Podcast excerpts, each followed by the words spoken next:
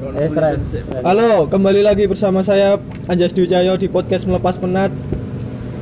Rasanya udah lama banget ya nggak nge-podcast, baru balik lagi. Kira-kira berapa semester ya? Satu semester ya nggak balik. Kurang tahu sih. Lama pokoknya lama. Eh, Alhamdulillah kali ini saya bisa ngumpul lagi sama sahabat-sahabat saya. Kali ini saya pengen bahas tentang eh, yang mana perkuliahan saya juga udah mau selesai. Pengen curhat aja sih sebenarnya curhat tentang perkuliahan kita, perkuliahan kita, penyesalan penyesalan kita waktu kuliah. Eh, mau sharing-sharing aja mungkin bisa bermanfaat buat teman-teman atau buat kalian yang pengen kuliah. Ya mungkin eh apa ya? kesalahan-kesalahan kita waktu kuliah itu banyak sih sebenarnya. Kalau kamu apa bro? Tentang apa bro? Kesalahan-kesalahan waktu kuliah yang bikin kamu menyesal waktu kuliah. Ini nggak perkenalan saya tak? Ya, iya. ini teman saya Ilham namanya. Ya, Saya Ilham dari kalau saya kuliahnya itu ngambil jurusan B3 akuntansi di UNESA. Penyesalanku se- sebenarnya seharusnya banyak ya, soalnya kuliah aku tuh 4 tahun. Yang mana seharusnya kok aku tuh cuman kuliah 3 tahun. Akan D3 kan? Hmm. 6 semester tapi aku ngambilnya jatuhnya 8 semester karena karena ini em, ngurus TA-nya yang lama. Hmm. Nah menurutku kesa, kesala apa penyesalanku itu soalnya gini aku itu tipe orang yang males belajar Ya. jadi aku tipe orang yang masuk jurusan akuntansi bukan karena Keinginannya. keinginan sendiri. Ya kalau kalau flashback sih panjang sih ceritanya. Tapi sebenarnya aku tuh nggak nggak ingin awalnya masuk akuntansi. Tapi karena terpaksa akhirnya karena satu hal aku masuk akuntansi akhirnya. Nah tapi aku nggak punya goal setting di akuntansi. Hmm. akhirnya aku tuh kayak ngikutin Kuliah, kuliah, kuliah aja iya gitu ya. kuliah kuliah aja. Ya. Jadi kayak nggak ada keinginan gitu loh. Ini nanti ilmunya mau dipakai buat apa sih? Nggak pernah nyari tahu itu. Jadi kayak kuliah masa bodoh lah formalitas. Akhirnya jatuhnya yo bodoh beneran. Nah, le- pokoknya wes bodoh beneran itu yo. Semua gitu jadi gak enak lah pokoknya. Dan apalagi kan eh, gini ini buat saran ya kalau ada semuanya ada yang dengerin dari mahasiswa baru tentunya ya. Atau dia ngambil jurusan akuntansi terkhusus basic itu kan sangat penting toh. Ya, iya. Nah, basic itu sangat penting soalnya basic itu kan yang akan menunjang kita ke semester-semester semakin tua gitu kan. Kayak di akuntansi, basicnya itu kan kalau kita semester 1 itu mengantar akuntansi. Ya, iya. Nah, harusnya kita benar-benar serius ngepush, bukannya malah santai-santai di awal. Nah, kesalahanku kemarin karena aku masih mandang remeh. Ya. Jadi aku nggak bener-bener belajar basic mengantar akuntansi. Akhirnya ketika aku nggak bisa nggak memahami uh, konsep dasar dari akuntansi itu sendiri, semakin tua semester itu semakin susah Ya, iya. kayak gitu. Jadi kayak kita itu kan kalau semakin apa semakin tua semester itu kan pembahasannya kan sebenarnya yo semakin sedikit tapi semakin menjurus Semakin mendalam kan. mendalam. Nah, tapi kalau kita nggak Kalau kita nggak nguasain yo itu percuma. percuma. Nah. Jadi balik lagi ke dasar sih. Nah, aku keteteran itu karena nggak punya konsep dasar tentang akuntansinya itu ilmu dasarnya. Minimal ini sih pengantar akuntansi itu benar-benar harus menguasai. Ya. Omong apa Nat? Aja diem aja Nat. Omong. Sudah, Eh, kalian Penyesalanmu apa? Wis. eh, perkenalan dulu. Ya, ini teman saya Nata satu kos sama Ilham ya punya cita-cita jadi pengusaha ya kita aminin aja lah amin penyesalanmu apa waktu kuliah ini udah mau akhir udah mau lulus kita ini Penyelesaian waktu kuliah. Eh, penyelesaian waktu kuliah banyak sih bro. Eh, penyesalan itu kalau menurut saya itu suatu hal yang ini bro, yang kenapa nggak kita lakukan waktu kuliah waktu kuliah. Nah, itu banyak banyak faktor. Apa pertama sih? eh, mengapa masuk akuntansi?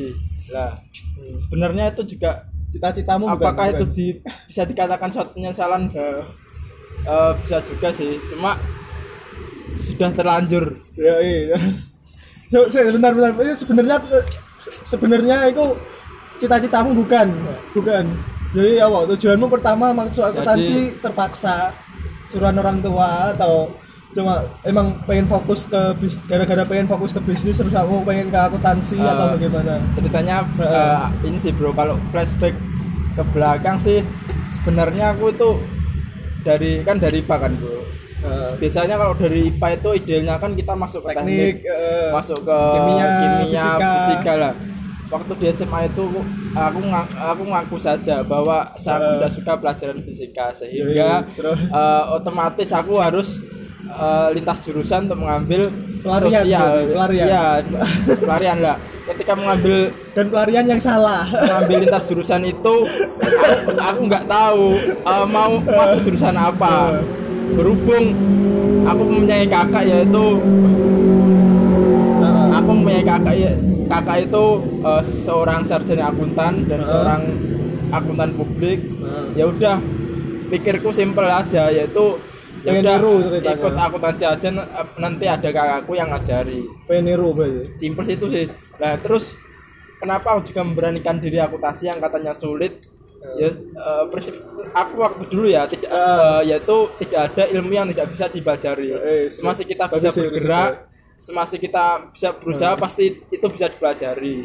Karena nggak mungkin sebuah ilmu diciptakan kalau tidak bisa dipelajari. Siap Ah. siap siap. Namun dalam perjalanannya sampai empat Eh. tahun ini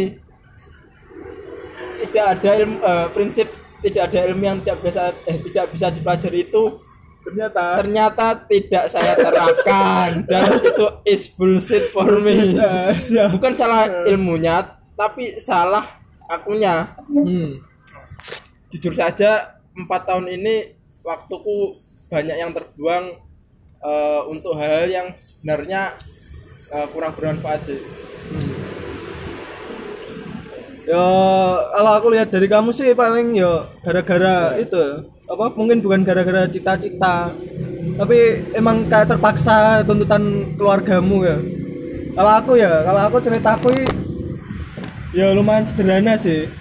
Konsep lumayan sederhana karena apa ya? Karena aku sebenarnya basicnya di sosial bukan di ekonomi. Jadi dulu waktu dulu SMA itu suka banget yang namanya pelajaran sosiologi.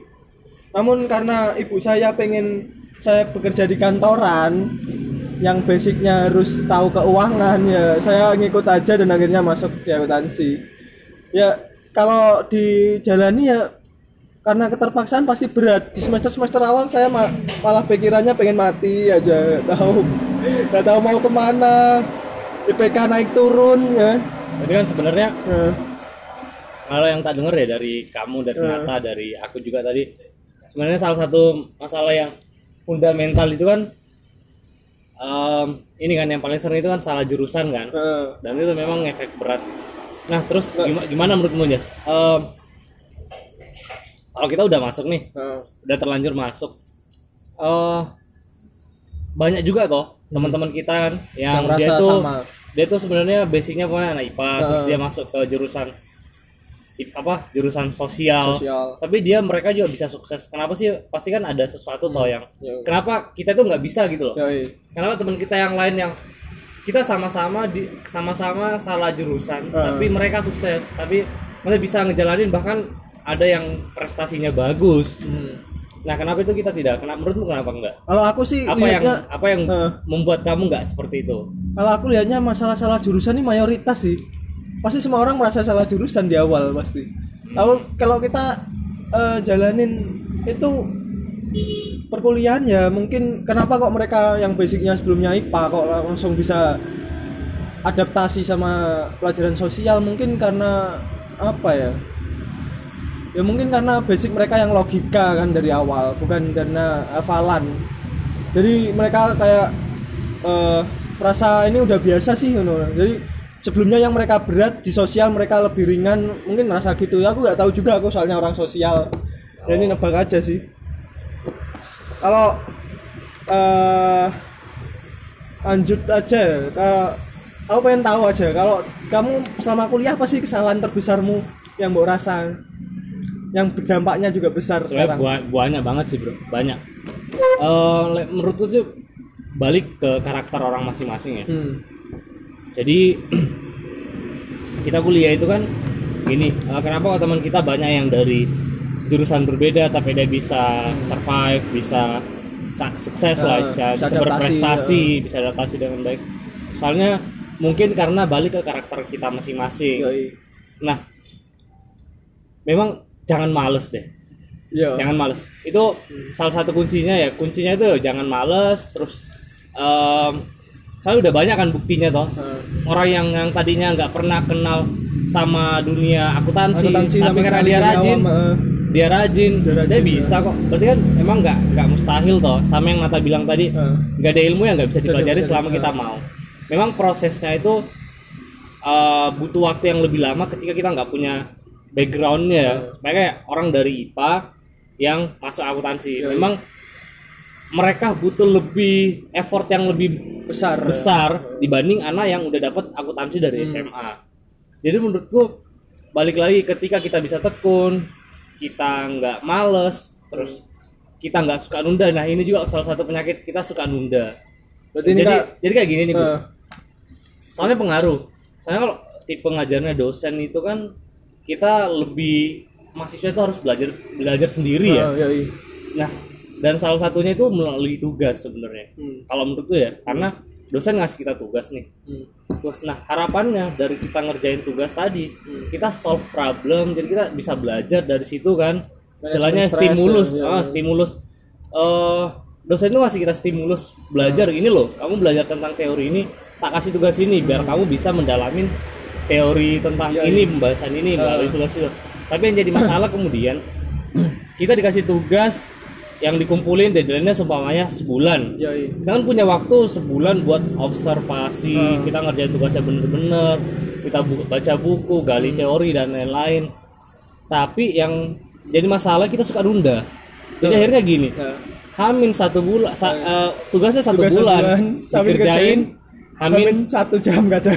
Iya, hamin satu jam kadang ada yang kadang besoknya dikumpulin, malamnya baru kerja. Akhirnya kan stimulus itu nggak berguna, soalnya Iya, iya. ujung-ujungnya kita Iya. nyontoh, Iya. nyontoh gitu kan. Nah, sedangkan kalau kita nga- ngarepin dosen ngajarin, kita nuntun kita tuh nggak mungkin. Emang kita harus sadar lah, kita harus manajemen time-nya kita sendiri, manajemen waktunya kita sendiri. Dan sadarnya kita terhitung terlambat banget ya. Udah mau lulus, udah ada yang lulus, aku udah mau lulus, baru sadar kalau emang apa yang namanya kepintaran itu bukan masalah nomor satu, sebenarnya yang nomor satu itu rajin, Rajin, keteguhan. ketekunan. Jadi kalau ngomongin utama sih Bro. jadi kalau ngomongin eh, ngomongin kesalahan terbesar perkuliahan ya karena kesadaran kita yang terlambat ya. ya. Mm, benar. Tapi ya walaupun kita tahu kalau ya masih mending ya kita terlambat sadarnya, tapi eh, walaupun begitu kita pasti pasti punya lah cit- namanya cita-cita. Kalau kamu pengennya ke depannya apa sih? Kalau aku, Eh, aku yang basicnya pengen ini bro, berwirausaha.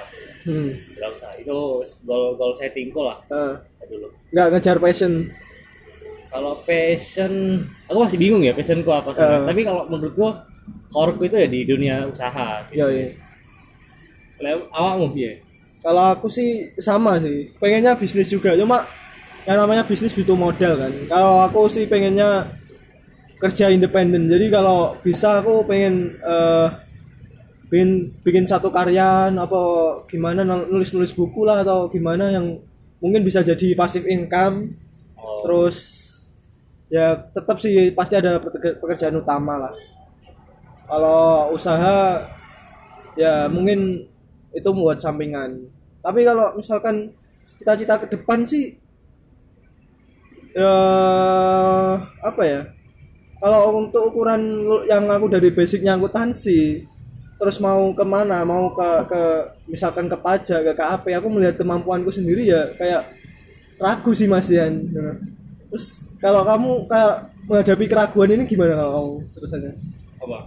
Menghadapi keraguan Ada dari kemampuan ya. kita sendiri atau kita mungkin cari pelarian atau gimana atau kalau emang bisa kita hadapi keraguan kita kita coba aja maju dulu atau ah aku mungkin nggak bisa aku tak cari yang lain aja gitu atau gimana Jadi ragu itu kan ini toh hampir mirip-mirip lah sama cemas ya. Eh, cemas.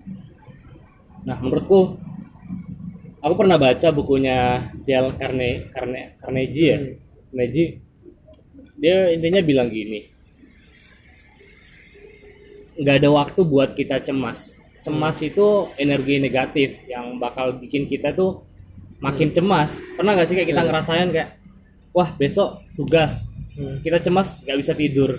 Hmm. terus kita kecemasan itu bikin kita nggak Malah ngapa-ngapain nggak produktif. malah nggak produktif kan. Hmm. besoknya kecemasan itu akhirnya eh, ujian kita benar-benar jelek. Nah, itu kan karena kita nggak apa nggak belajar karena cemas dan lain-lain. nah salah satunya salah satunya obat katanya Dale Carnegie ya itu ya apa yang bikin kamu cemas ketahui dulu Hmm. setelah kamu ketahui apa yang bikin kamu cemas ya lakuin gitu loh makanya kalau kamu cemas takut takut eh, besok ujian gagal ya udah belajar gitu loh ya, ya. waktu nggak tidurmu itu pakaiin buat belajar Jangan buat Oh. apa tenggelam dalam kecemasan. lah jangan ya. tenggelam dalam kecemasan dan kita Nah, harus asih. dan kita harus yakin sih menurutku jadi kan ada gini tuh eh, aku beberapa ini sempat baca beberapa buku sih. Nah itu jangan pernah kan kalau di dalam dirinya kita ada dua energi ya. Ada energi positif ada energi negatif. Nah semakin kita sering kayak eh, menggunakan energi negatif contoh kayak cemas itu masuk kategori negatif. Nah maka semak eh, hal-hal negatif itu bakal lebih dekat ke kita Ya, gitu loh, hal negatif nah kenapa kita nggak positif aja gitu kan kalau kita kayak cemas kenapa nggak diganti dengan yakin Ya, ya. ragu-ragu kenapa nggak yakin kayak gitu kan jadi menurutku hin- eh, buanglah cemas itu dalam segala konteks apa ragu-ragu itu dalam segala konteks jadi kayak Nah. eh, just do it gitu loh Ya, kan apa yang kita cemaskan kan belum tentu terjadi juga. ya. iya bener Kalau kamu Nat, apa Nat menghadapi kecemasan, menghadapi untuk masa depan, apa langkahmu? Menghadapi kecemasan, Kecemasan terhadap masa depan. Nah, Eh, balik lagi eh, kecemasan itu berawal dari pikiran kita sendiri. ya, ya pikiran kita sendiri dan eh, ketidaksiapan kita dalam mempersiapkan sesuatu yang kita lakukan ke depannya nanti seperti apa kalau kita eh, dari awal sudah mempersiapkan dengan baik kita sudah mengerti tujuan kita itu apa dan bagaimana melakukan eh, hal tersebut untuk mencapai tujuan itu. Maka eh, kecemasan itu mungkin akan sedikit berkurang dari dari apabila kita itu tidak punya tujuan apa-apa dan tidak tahu kita harus ma- eh kita itu mau ngapain sih ke depan itu. Nah, sebenarnya bisa berawal dari situ. Nah tips tips tips saya sih eh, sebenarnya tips saya sih kayak pengalamanku pengalaman dari semester kemarin dari awal kuliah kemarin eh, aku adalah eh, eh, untuk tips apa apa mengurangi kecemasan kecemasan. yaitu eh, untuk dalam masa perkuliahan selama empat tahun ini jangan kalian tuh jangan kita itu kita apa Main. kalian Eh. kalian tuh fokus untuk kuliah aja jadi eh, di di sisi lain kita kuliah juga serius Hmm. tapi kita harus eh, melakukan eh, apa atau ikut suatu aktivitas Kegiatan di ya. luar kuliah kegiatan di luar kuliah yang dapat menunjang eh, menunjang apa ya Mengimprove diri lah pokoknya. diri lah Nah. mengembangkan diri lah misal ikut pengajian ikut organisasi Islami ya. ikut seminar-seminar lah itu sehingga kan kita nggak tahu ke depan itu kita itu mau ngapain apakah kita fokus pada apa jurusan kuliah kita atau kita ingin ke bidang yang lain. Kan kita nggak tahu. Lah ketika kita bisa mempersiapkan semuanya dengan baik maka insya Allah kecemasan itu eh, sedikit berkurang akan eh, eh, lebih kita kita dapat atasi lah.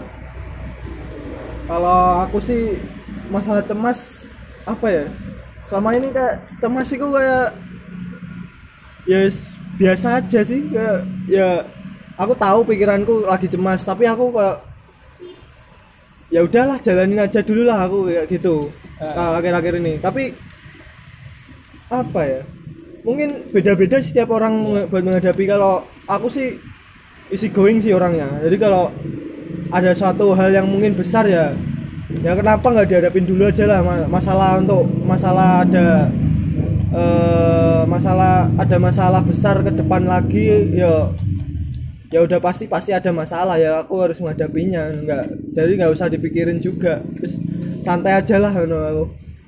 Jadi ya, aku ya udah percaya kalau bisa seyakin mungkin lah. Kalau kamu? Ya kita juga ini Eh. bro. Apa namanya kecemasan itu kalau berlebihan juga ba- baik Eh. soalnya kecemasan itu menunjukkan bahwa kita itu tidak mempunyai apa-apa eh. Nah, padahal kita itu kalau kita rajin ibadah rajin sholat kan harusnya Udah nggak kita cemas. dia nggak cemas soalnya kita sudah merasakan semua pada Allah semuanya kan Eh. sudah ada yang atur juga Heeh. ngapain kita cemaskan eh, ke depannya ketika kita sekarang itu melakukannya semuanya dengan baik Iya, iya. kecuali kita tidak eh, melakukan sesuatu terus tidak mempersiapkan sesuatu Eh. nah kita boleh cemas soalnya kita nggak ngapa-ngapain pastinya kita akan bingung mau ngapain bingung lah itu yang yang perlu di garis bawahi perlu di eh, inilah introspeksi Iya. kalau melakukannya dengan baik kita udah ikhtiar udah usaha udah berdoa terus apa yang dicemasin Ono bro maksudnya Oh kamu bro menghadapi kecemasan gimana? Kecemasan menghadapi masa depan. ya udah keep moving forward Gak usah pikirin konsekuensi konsekuensinya udah hadapin aja gitu maksudnya. iya maksudnya em, ya kalau kamu cemas karena kamu merasa masih sepamanya ya kamu hadapi kompetisi ke depan nih Hmm. buat terus kamu cemas takut nah ya udah berarti eh, ngapain wasting time buat cemas kan Hmm. ya udah ambil dari sisi positifnya ya persiapin diri dong apa yang kurang Hmm. yang perlu kita persiapin menurutku ketika kita melakukan itu jangan biarkan energi negatif lah datang ke kita Hmm. kita harus tetap positif kita harus tetap Harus optimis bisa handle ya. meskipun itu susah loh ya aku aku sendiri aku juga Pengah- ngomong ya. gini tapi bukan berarti aku yang orang yang enggak Yang- aku yang positif eh. terus enggak Tahu lah ya manusia. Iya, manusiawi lah emang susah tapi Karena setauku juga cemas itu katanya apa? pikiran primitif. Karena untuk orang zaman dulu zaman purba ya orang nggak hidup bro sekarang bro kalau nggak ada Eh, iya. ini Makanya Nggak ada waktu- naluri gitu. eh, jadi itu udah naluri bawaan, tinggal bagaimana kita menghandlenya. Kalau zaman purba dulu kan katanya di buku-buku kan eh baga- kenapa orang purba bisa tetap bertahan karena mereka cemas terhadap untuk menghadapi resiko-resiko waktu berburu, waktu mungkin eh, keluar rumah atau keluar gua atau mencari makanan, mereka cemas sebenarnya. Jadi it's okay lah kalau kita cemas, tinggal bagaimana kita menghandlenya. Eh, kalau selanjutnya kemudian ini kita pengen bahas apa lagi ya Oke loh apa eh, lebih spesifik aja. Apa yang menurutmu nih Pak, aku yang alih ya take over ya? ya iya. menurutmu kamu sebagai mahasiswa akhir yang udah mau lulus lulus eh, apa yang pesanmu lah buat uh, mahasiswa-mahasiswa yang sekarang lagi buat nggak nggak nggak sama kayak kamu biar biar lebih baik lah mahasiswanya? Kalau aku sih apa ya pesannya buat eh, mahasiswa selanjutnya ya. Mahasiswa mahasiswa sebelumnya hadapin aja sih. Yang penting kamu gini aja eh, pasti setiap apa yang kamu tin, eh, lakukan pasti ada resikonya. Nah resiko ini eh, boleh kamu pikirkan cuma ya gimana caranya kamu memperkecil resiko ini dengan persiapan-persiapan yang lainnya sebelumnya. Jadi kalau misalkan ya aku ya bimbingan skripsi mungkin aku nggak tahu konsepku tapi keep moving forward lah hadapin aja lah dosen pembimbing tanya-tanya anu. jadi bener sih sebelumnya kayak tadi yang ngomong kamu ngomong jangan jatuh jangan jatuh eh, bergelut sama kecemasan sendiri itu aja jadi kalau bisa ya kayak sebuah Tokopedia sih A- Apa? apa pun itu lakuin aja dulu lah Iya. dan overthinking Eh, dan overthinking lah kamu lihat pesan untuk ini ya Eh. mahasiswa baru ya.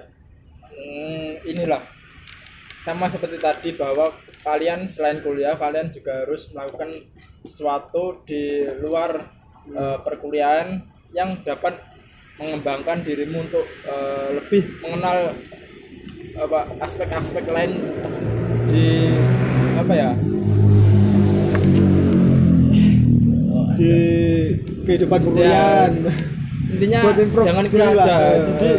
selain kuliah kalian juga harus mempelajari sesuatu yang baru. Ah itu sesuatu yang baru. Jadi eh, kalian nggak fokus untuk kuliah aja. Padahal di luar sana itu ilmu-ilmu yang penting eh, ilmu-ilmu yang eh, apa ya yang kita nggak dapat Ya, di, kuliah, di kuliah itu masih banyak, banyak eh. dan berterbaran di mana-mana. Kalau kalian kuliah aja itu sangat rugi. Eh, eh. dan kuliah itu cuma berapa jam dan sisanya itu Masih- masih iya, banyak betul. yang kamu lakukan dan kita yang udah mau lulus ini nggak kerasa yang kemarin Iya. rasanya baru maba tahu-tahu udah habis sidang udah bingung mau ke mana ya kan? Eh, mungkin eh, itu aja sih ya, malam ini. Thank you bro. Yo. sip. Thank you. Sip. Ya sampai berjumpa lagi di podcast la- selanjutnya. Mungkin kita akan untuk podcast selanjutnya mungkin kita akan bertemu lagi dengan orang yang baru dan topik-topik yang baru. Terima kasih